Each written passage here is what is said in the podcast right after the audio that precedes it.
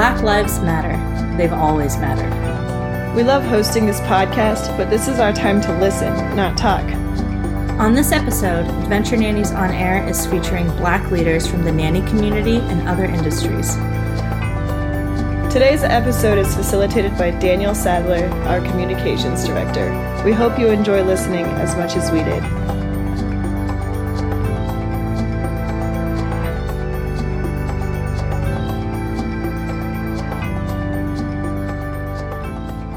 Hello, welcome to Adventure Nannies on Air. My name is Danielle Sadler. I'm the Director of Communications here at Adventure Nannies, and it is my honor to introduce you today to our incredible guest, Rachel Welch. Rachel Welch is 39 years old and was born and raised in Seattle, Washington. Her dad is a Kenyan immigrant, and her mom is a white transplant from Iowa. Rachel's dad was largely absent from her life, so it was mostly just her mom and her growing up. She grew up in mostly white spaces, and it wasn't until she went away to New York City for college that she really came into her own identifying as a Black woman of color. After New York, Rachel moved to Portland, Boston, New Orleans, and then San Francisco. She's now back in her hometown of Seattle and married to an amazing fellow townie, John, and they live just a few blocks from where Rachel grew up with their wonderful 22 month old son named Ernie. Rachel currently works for local government as a transportation planner. Welcome, Rachel. Thank you so much. It's an honor to be here. I'm so glad to have you. I really appreciate you taking the time to to be with us here today. You bet. So, without further ado, let's jump into some of these topics that we were wanting to discuss. So, one of the things that I'm really excited to to share with our listeners today is your perspective, Rachel. And you have had so much experience living uh, now, not only as an incredible human, as a Black woman, as a mother, and as a partner. And I'm really just so grateful for your perspective here. So, one of the topics that we are kind of interested in diving into is you know how do you as a black woman engage with coworkers who express racist tendencies I think that's a great question. And, you know, it obviously depends on sort of how something comes up or uh, exactly what's said. And I think, you know, sometimes your impulse is to like stand up, you know, you're in the middle of a meeting or something like that, and someone says something that is so overtly racist and awful. Your inclination is to stand up and say, that's totally uh, horrible. Right. I, I have a, a colleague who said something recently that really captured how I want to respond in situations like this. And she talked about whether you want to be right or be successful or effective. And I think um, for me, in my experience, the being right answer is like standing up and saying what you said is totally awful. And I think being effective, really trying to help someone see what they said and to get a better handle on what it was that they were intending um, is to like engage somebody privately. I think it's really high stakes when you call someone out yeah. uh, around racism. And I think, especially um, if it's a, a colleague, an equal, um, really finding a way to talk to them uh, about what they said, to try to understand where they were coming from, and to try to help them understand how, regardless of what their intent was, the effect was um, something hurtful and racist is the most, in my experience, the most likely way to have someone really hear you, uh, take seriously what you've said, and hopefully change the way that they think and say things in the future. Yeah. Yeah.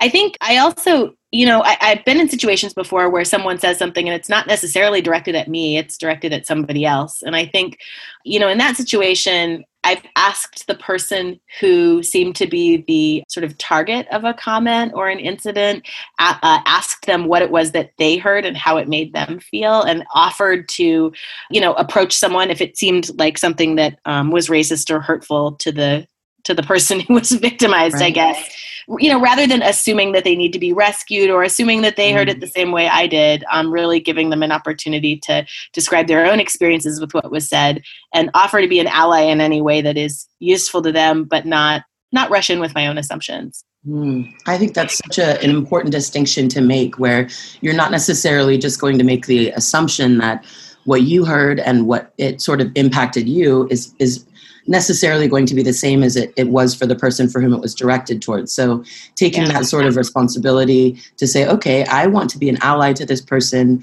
I personally felt like what was said in direction to them was really inappropriate, but it is not my job um, and it may be really considered in a lot of ways kind of silencing the other person to sort of jump in and try to like you said rescue them.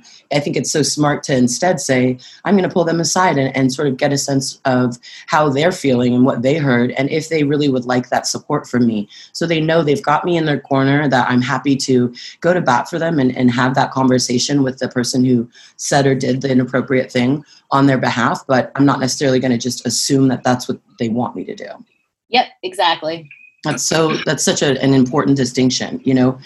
So next, I wanted to talk to you a little bit about anti-racism um, in the work environment. And for our listeners, I just wanted to kind of clarify a little bit what that means because I know, you know, growing up in the different environments that each of us have, hearing the, the concept of anti-racist uh, can sound a little bit jarring at first. And one of the people that I really look up to, who is actually also a Seattle resident, Ijeoma Oluo, who's a New York Times bestseller for her incredible book, So You Want to Talk About Race. And one of the things that she shared on social media that I just keep coming back to, it really hit me so hard, uh, was the concept that anti-racism versus quote unquote, I'm not racist, uh, the difference between those two being that when you're anti racist, you are acknowledging that as a citizen, a white person in the world right now, you have been positively impacted by white supremacy because we're living in this systematic oppression of people of color and black people specifically. So the concept of anti-racism for our listeners is is not that you are saying I I am devoid of racism, I am not racist, but it is instead acknowledging that because of the benefits um, that white people are born into, there is a sort of a, a, buying into of the idea of systematic oppression and white supremacy. So instead of saying, "Oh, I'm not racist," I would never say something racist. I'm not a racist. I have black friends. I have black cousins, uh, which you know I hear a lot. Instead, saying, "You know what? I'm not going to work on trying to defend where I'm not racist in quotes but instead I'm going to work diligently to acknowledge that I have benefited from some of the oppression over the course of the last 400 years of Black people. So, as a white person, my responsibility is to work to be anti racist, to be open to acknowledging when and where racism happens in and around our lives and being willing to dig into that and tackle that and understand and learn you know how we can do better. And i think that's such an important distinction to say. And you know as a black woman working in uh, a very busy work environment i'm sure that you have had a lot of interactions like you mentioned earlier where people say something or do something that is really inappropriate. So i'm curious to hear how you rachel fight within your own work environment as a black woman to promote anti-racism. Well i am recently promoted into a position where I'm managing other people, and I have a, a wonderful s- small staff of folks. And I think, sort of for the first time in my career, I feel like I have a platform to really focus on advancing other people, um, to focus on opening opportunities up for other people, introducing people, making connections, uh, recommending people. Mm. And um, that's a really powerful and exciting role. And I think one of the ways that I think about using that role is really to try to make sure that I offer those opportunities to especially to women and people of color. And I am really into amplifying women and people of color's voices at the workplace. So when I first started at my current job, um, I was in a meeting with another young female manager. And one of the things I noticed that she did was she repeated the statements that other women had made around the table when they got sort of lost in the conversation. She would say, mm-hmm. um, I really want to reiterate the point that Rachel made. I thought it was a really good point, and then she would reiterate it. She was somebody that had a little bit more power in the context of that meeting mm. and um, really saw an opportunity to both amplify and credit people's work. And I thought mm. that was a really like mundane act, but something that we all have the power to do in the context of our workplaces and, and in other contexts. And really struck me as something that I try to remember to do in the context of my my own work. So I think crediting work is huge. I think also giving people opportunities to shine, um, giving them, you know, a little bit more work than they've done in the past, a little more responsibility, um, new ways to sort of stretch themselves, and the kinds of things that you can really put on a put on a resume you know things right. like that I also think I always make a point of sending notes to people's managers when I've had really good experiences working with them mm-hmm. and just making sure to say that. I think Yes. I just think it's, it can be hugely impactful in somebody's career trajectory um, when somebody's thinking, oh, who's the right person for this project or this assignment or this promotion mm. to, to sort of have this trail of evidence of someone's excellence is mm. huge. And I also I had this boss years ago who's one of the best bosses I've ever had. And when I first started working for him, he was like a he was a really righteous older white guy who was mm-hmm. really interested in using his privilege in the workplace to amplify the voices and opportunities of others. And he mm. said to me when I first started there, I see it um, as my job as your boss to give you the credit when we succeed and to take the blame when we fail because I have less to lose and less to gain from this work that we're doing. And wow. I that is like a really powerful observation to make and something that I think we should all like strive to recognize when we are in positions of power and have have enough power, enough opportunity, enough privilege to share it with other people who have less. Wow.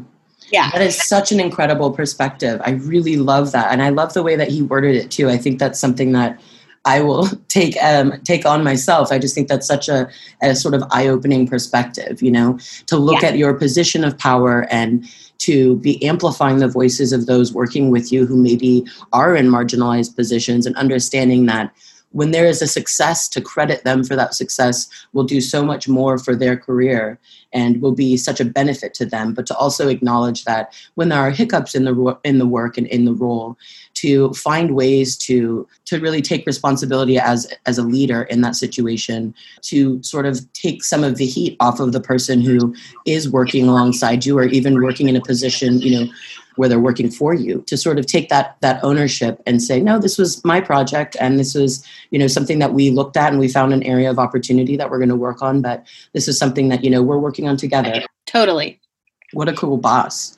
He was an awesome boss. He's one of the best bosses i've ever had. Absolutely.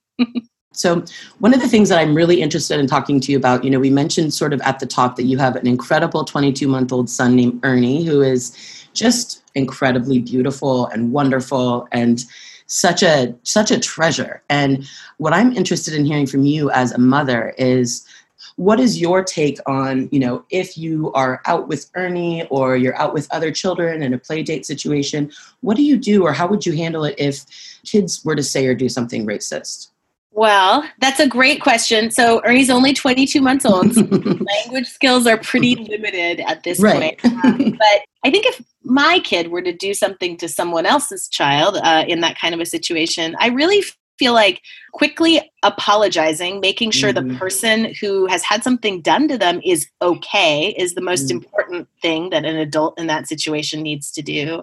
And then I think it's important to not place the burden of sort of this learning experience on the person who has been injured in that situation. Yes. So I think stopping play if you can, bringing your own kid sort of away from the situation and again into a space where they're, you know, not defensive or embarrassed or feel like freaked out about about this other child, but really in a place where you can have a focused conversation. And then I think really approaching it with curiosity first. So yes. not saying, oh, you can't say that. Don't say that anymore. That's just not nice. We don't mm. say that. Rather than saying that, you know, really sort of trying to learn a little bit more you know where did you learn that what makes you think that um, mm. tell me more about you know what you were thinking when you said that and then i think really depending on the age of a kid obviously trying to help a kid understand why that might hurt somebody else's feelings or asking them how they think it might make somebody else feel to, to hear that sort of a thing. Mm. And I guess just really inviting empathy and being able to imagine yourself in someone else's position. So that's what I think I would do. I, I'm trying to think also of like, you know, I, I think that's sort of in a situation where where someone where my child has said something something racist or, or hurtful, um, but but also trying to think about what to do if someone has said something hurtful to my child and i think that's a really maybe a harder question right. well we like the sky on fire sky on fire yeah that, that's what i do right right obviously i mean that would be my first my first inclination but I think it depends on if it's an adult or a child, right? I Right. to my own child. I think, like, God help me if it's an adult, but Right, it's, right.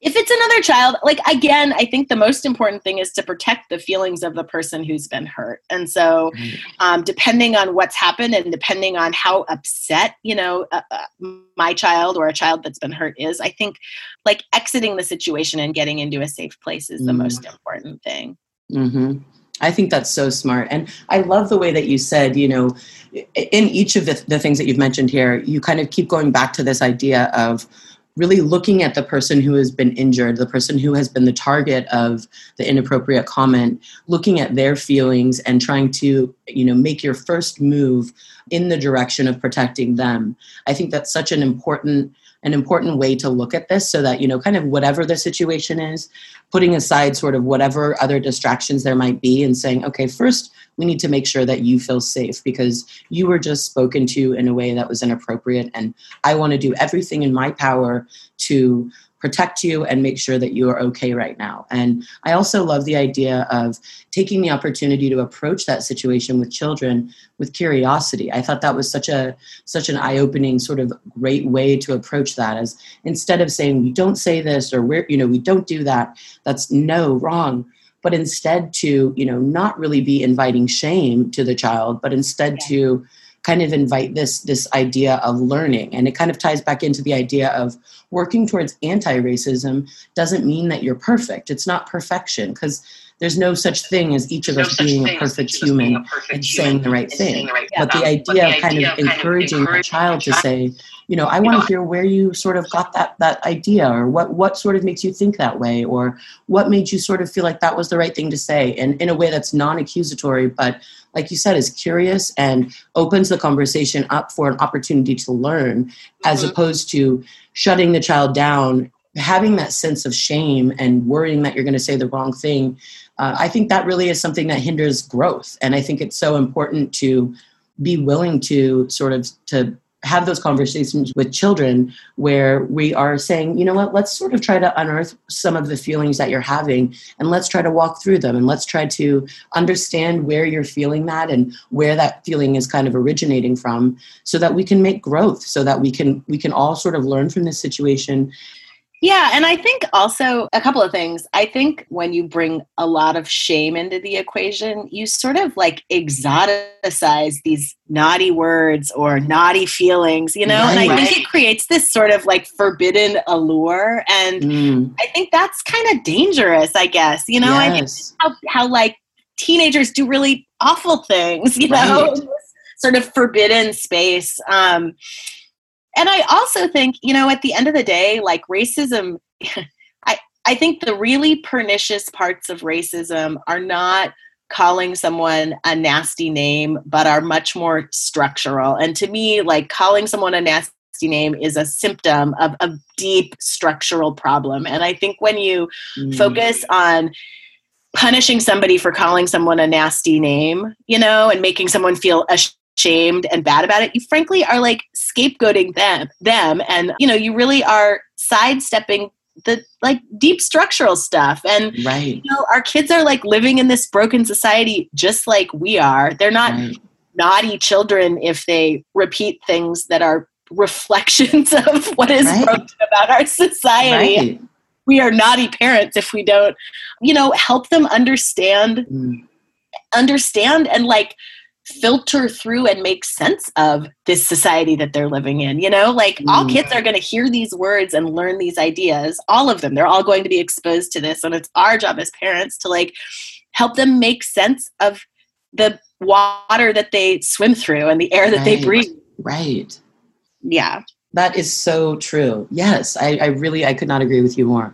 That's incredibly smart, and I think a really helpful way to approach this and way to look at it. You know, I really love that idea of acknowledging that our kids, of course, are going to be exposed to these things, and instead of kind of like you said, exoticizing this idea of, you know, this is a naughty word. This we don't say that. Which, as you do grow as a kid, we do kind of tend to nat- sort of naturally be interested in whatever things we've been told or just flat out wrong don't do it. Yeah and, totally. Right. I mean that's just in my head as a almost 40 year old adult still something that when someone says no don't do it there's a part of me that's like but i want to now.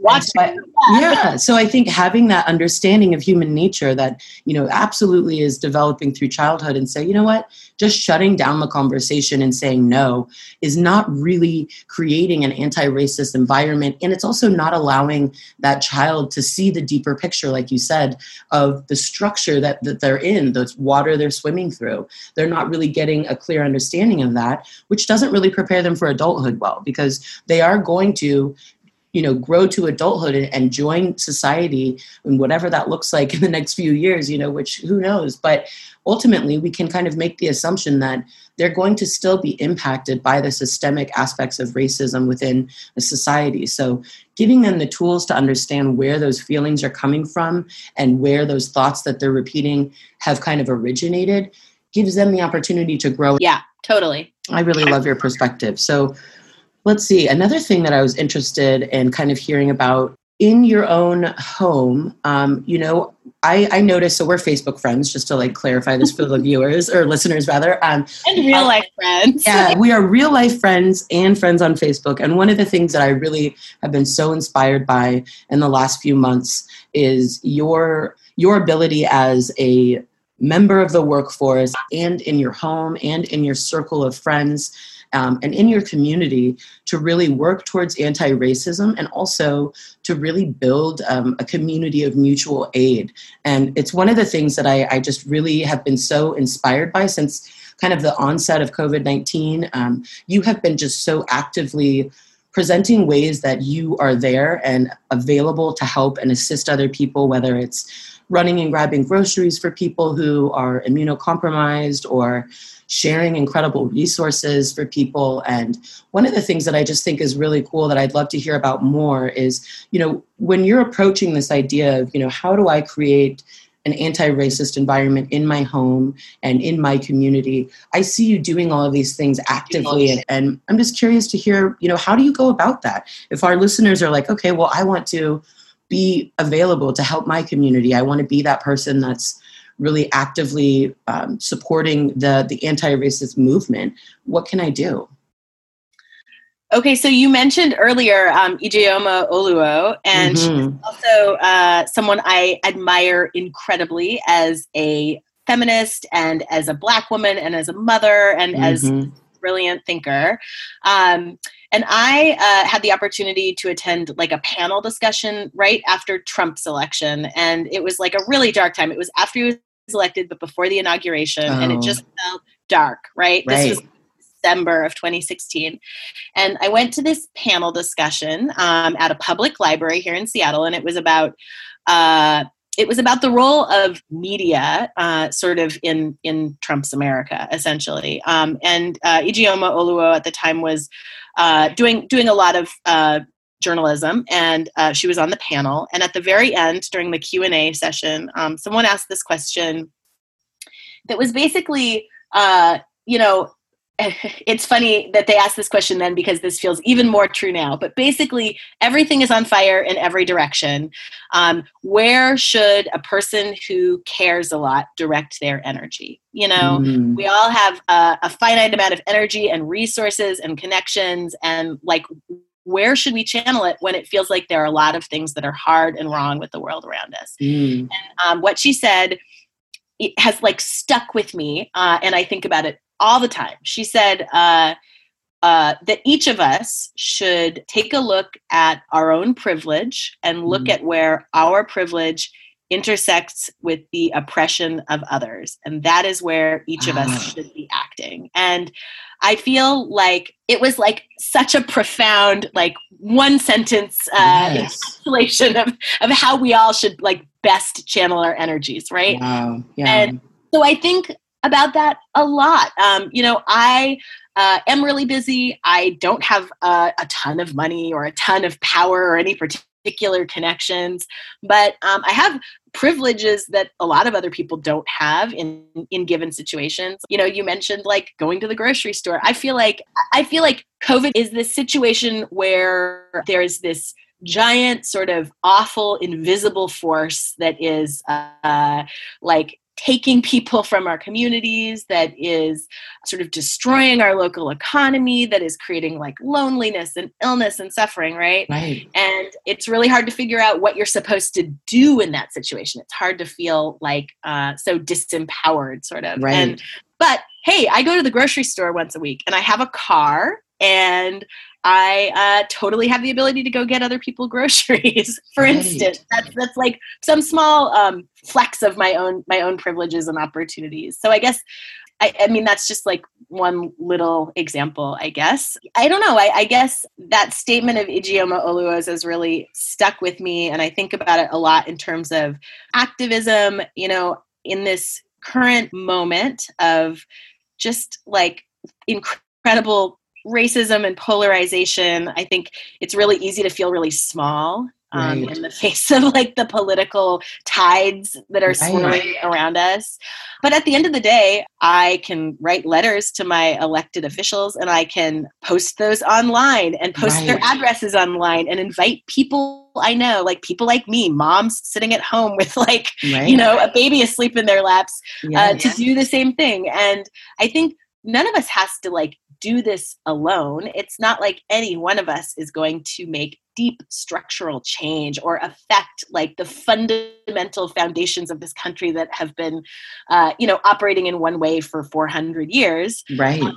But but like all of us can take little steps, little actions, actions that are totally doable and achievable, and collectively those actions pile up and and make change. Um, you know and i really think it's about like it's about sustained energy it's not about like this massive flashy like sprint of an activity i think it's about a marathon and about Mm. staying engaged and sticking around and um, when you fall down you know like getting back up again like i used to host political postcard writing parties Right. I remember. a long time ago before uh, before b- before the bars were closed Right. before I um before I had kids, I would have like a happy hour once a month where I would write templates and have postcards and people would people would write to electeds about current issues and and I found maybe a month ago a big pile of postcards that I had never filled out and written. And so I bought some postcard stamps and I've been like sitting on my couch and writing postcards in the evening. Yes.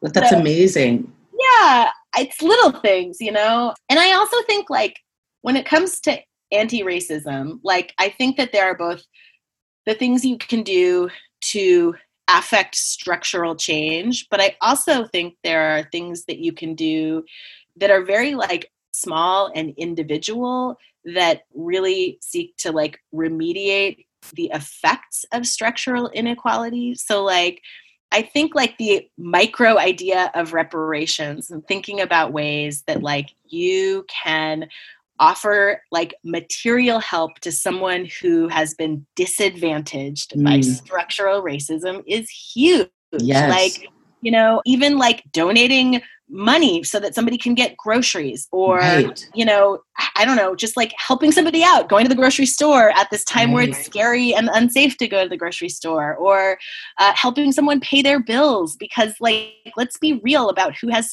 structural wealth in this country Um, Right. you know like i think that there are both things that we can and should be doing that like chip away at the structures themselves but also like so i'm talking about voting Right. obviously talking about uh, you know trying to get your neighbors together to write postcards to your elected officials i'm talking about marching in the streets yeah. but i also think that there are things that you can do on a very one-to-one level like Mm. with intention around like remediating the effects of structural inequality Mm.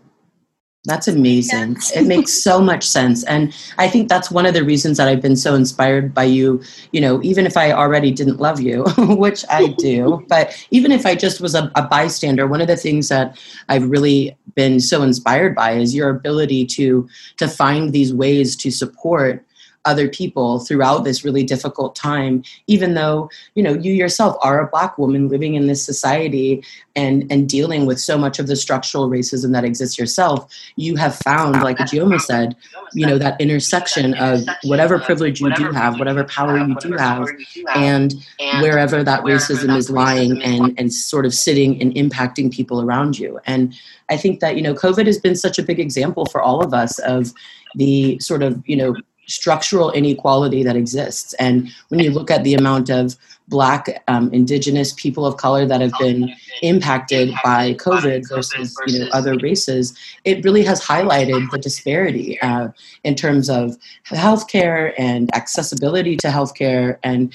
I think you know there are a lot of ways, like you just mentioned, where as an individual, we can take action. And instead of just kind of sitting in that place of feeling small um, and feeling kind of voiceless, which is really understandable considering the day to day barrage of really difficult news, um, but instead of sort of being kind of swept into that sort of wave of chaos, sort of finding ways in, in your own world, in your own situations, whether, you know, as nannies, if you're sitting there in a home where you're working with a housekeeper who is maybe not being paid fairly or a housekeeper who's being treated unfairly, you know, looking at ways that you can support that person and use whatever sort of power you may have in your role to sort of be an advocate for that other coworker or to try to support them in some way and provide them with a sense of security in their workplace and also you know writing to elected officials that's something that you know is so easy and now there are so many templates online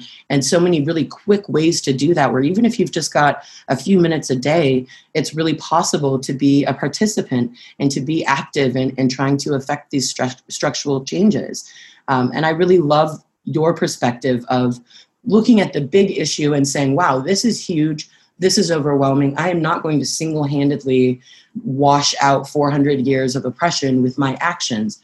and I wish that I could, but you know, that that's not really feasible but instead looking at okay how do i work where i am to make change and how do i inspire other people around me to make change because like you said that collective voice that collective action does create change and i think you know if we look at uh, some of the arrests that have happened in terms of you know George Floyd and his murder. If you look at some of the things that have happened as a result of protesting, you know you can see that the collective voice, many voices together, do impact change. Uh, and I think it's it's so important to realize that sometimes our privilege doesn't feel the way that maybe we might imagine privilege of being you know a multimillionaire and you know sometimes that's not what privilege looks like sometimes yeah. privilege is just you know in in a workplace environment you know where some of our listeners might be impacted working in the home of their employers uh, sometimes that privilege might just be that you you speak the language of your employers you know? You may have coworkers for whom english is a second language or they may not even really feel comfortable speaking english. So your privilege lies in things that maybe isn't uh, as broad and, and huge as you're imagining it. It might be something as as small as having the ability to sort of coordinate communication between your boss and other coworkers. And it may be as simple as reaching out to you know your neighbors who are immunocompromised or elderly and saying you know what? Let me run to the grocery store for you you know let me try to let me try to minimize the risk for you right now. And that's something that i can do. Maybe i don't have the money to buy your groceries. I wish i could.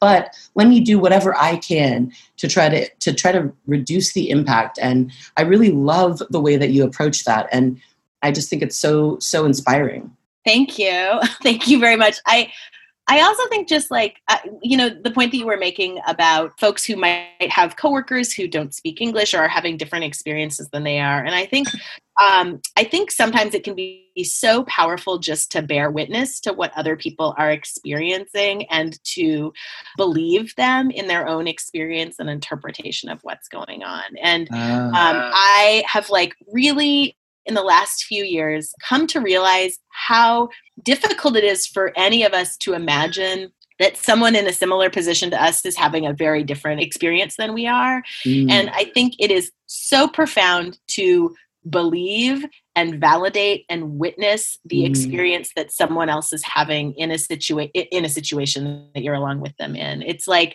it's like this act of sort of accompanying someone in their own Mm. experiences and reality and oppression and suffering and being willing to bear witness and like amplify their experiences i think Mm. that's really profound and you know i think you mentioned George Floyd, and I think one of the things that is so amazing about this moment is that like everyone, you know, has this high-powered recording device in their pocket 24 hours a day.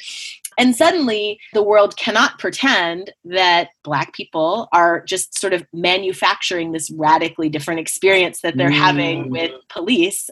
And I guess I just I just think it's such a powerful reminder that just because it has never happened to you in that way, just because you've never seen it with your own eyes, doesn't mean that what people are experiencing isn't real and true, and doesn't mean that like your act of bearing witness can't be really profound. Hmm. Yes, I am nodding my head so much. Yes, I agree with that so much, and I think that that's such an important point to to acknowledge that your lived experience is going to never be the same as anyone else's lived experience, and understanding that your whatever position you're in uh, at work and interpersonal relationships, out at the grocery store, acknowledging that when somebody is saying that they are experiencing something that one way that you can support them is simply to believe them Yeah. and and really just to kind of acknowledge that you know what maybe that particular comment i didn't understand why that was upsetting but i hear you i witnessed that i stand with you and i want to be here to support you in whatever way i can throughout this situation moving forward i Yeah. think that's so powerful and i think that's something that again you really you don't have to be in this position of privilege where you know again people might be picturing privilege as being this like you know i'm just this the president or this multimillionaire and that's when you need to use your privilege. But instead seeing that no i can use my privilege in the most straightforward simple ways in the the work environment that i'm in in the relationships that i'm a part of in in the world and society in general i can be a sounding board for people but i can also amplify their voices by saying i hear you and i believe you and i want to do whatever i can to help support you i, I just think that that is so profound Thank you. Good. I'm glad it resonates. Absolutely. Well, we have had a great conversation here. We I feel like we could kind of keep going forever, but um, you know, we're sort of supposed to keep this at like a reasonable length here. So, um, is there anything else that you that you wanted to share before we kind of wrap it up here, or how are you feeling? Oh, I'm feeling pretty good. I think I think these were great questions and I hope that I gave some answers that'll be interesting to folks. Yes. yeah. Well, thank you so much, Rachel. Your perspective and the way that you move within this world is so incredibly inspiring to me. And I think it will be also inspiring to our listeners. Um, and I just want to say thank you so much for taking the time, um, you know, on a weekend as a busy working mom to to sit down and have this conversation with me. So thank you so much for sharing your voice and for sharing your perspective. Thank you, Danielle. It's great to hear your voice and catch up also. So thank you so much. Oh, the privilege is all mine. Thank you. Well, I hope you have a wonderful rest of your day, and uh, we look forward to touching base again soon. Talk to you later. All right. Bye. Bye.